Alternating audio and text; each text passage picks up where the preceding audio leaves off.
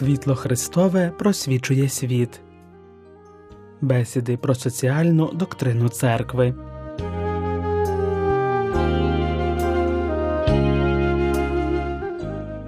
У 1891 році папа Лев XIII, реагуючи на актуальні виклики, оприлюднив енцикліку Нові речі, що стала поворотним моментом в соціальному вченні католицької церкви. Святий Іван Павло II через 100 років 1 травня 1991 року опублікував енцикліку Сотий рік, в якій аналізує думки свого попередника, порівнюючи їх із сучасними вимогами. І через 30 років ця енцикліка папи Войтили не втратила своєї актуальності. Іван Павло II у п'ятому пункті своєї енцикліки звертав увагу на те, що Лев XIII, а разом з ним і церква, як і спільнота мирян, опинилися в суспільстві поділеному конфліктом, причому настільки жорстоким і нелюдяним, що він не підкорявся жодним правилам і нормам поведінки.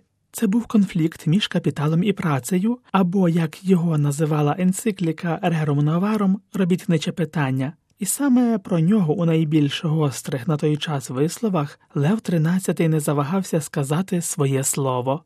Тут спадає на думку перша рефлексія, яку енцикліка підказує для сьогодення, писав Іван Павло II. Перед обличчям конфлікту, який протиставляв майже як вовків людину людині, аж до рівнів фізичного існування одних і надмірного багатства інших. Вселенський архієрей не завагався втрутитися силою свого апостольського служіння, тобто місії, отриманої від самого Ісуса Христа пасти ягнят і овець, і пов'язувати та вирішувати на землі для Небесного Царства.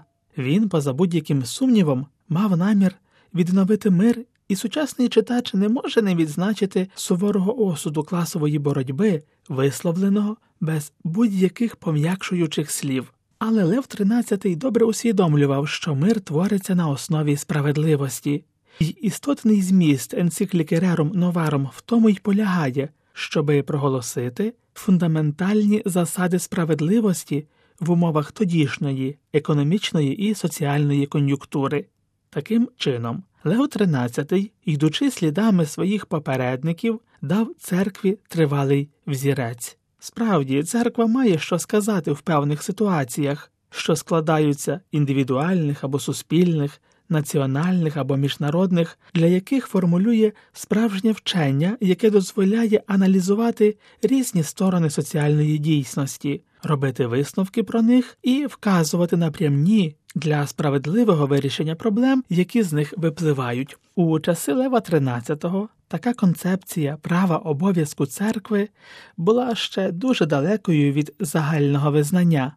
Насправді тоді переважала подвійна тенденція одна спрямована на цей світ і на це життя, щодо якого віра повинна бути чимось стороннім друга звернена до спасіння виключно потойбічного, яке, однак, не вчило і не спрямовувало життя на землі.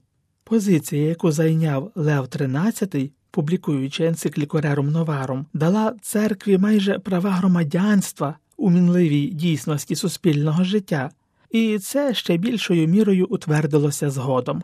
Справді. Завдання навчати і поширювати соціальне вчення це євангелізаційна місія церкви. Воно становить істотну частину християнського вчення, оскільки це вчення пропонує безпосередні наслідки в житті суспільства і включає повсякденну працю і всі види боротьби за справедливість у свідчення Христа Спасителя. Окрім того, вона є певним джерелом єдності і миру перед обличчям конфліктів, які неминуче виникають у соціально-економічній сфері. Таким чином стає можливим життя в нових умовах без приниження трансцендентної гідності людської особи, як у самому собі, так і в супротивниках, а також правильне вирішування проблем. Через сто років, зазначав Іван Павло II в енцикліці Сотий рік.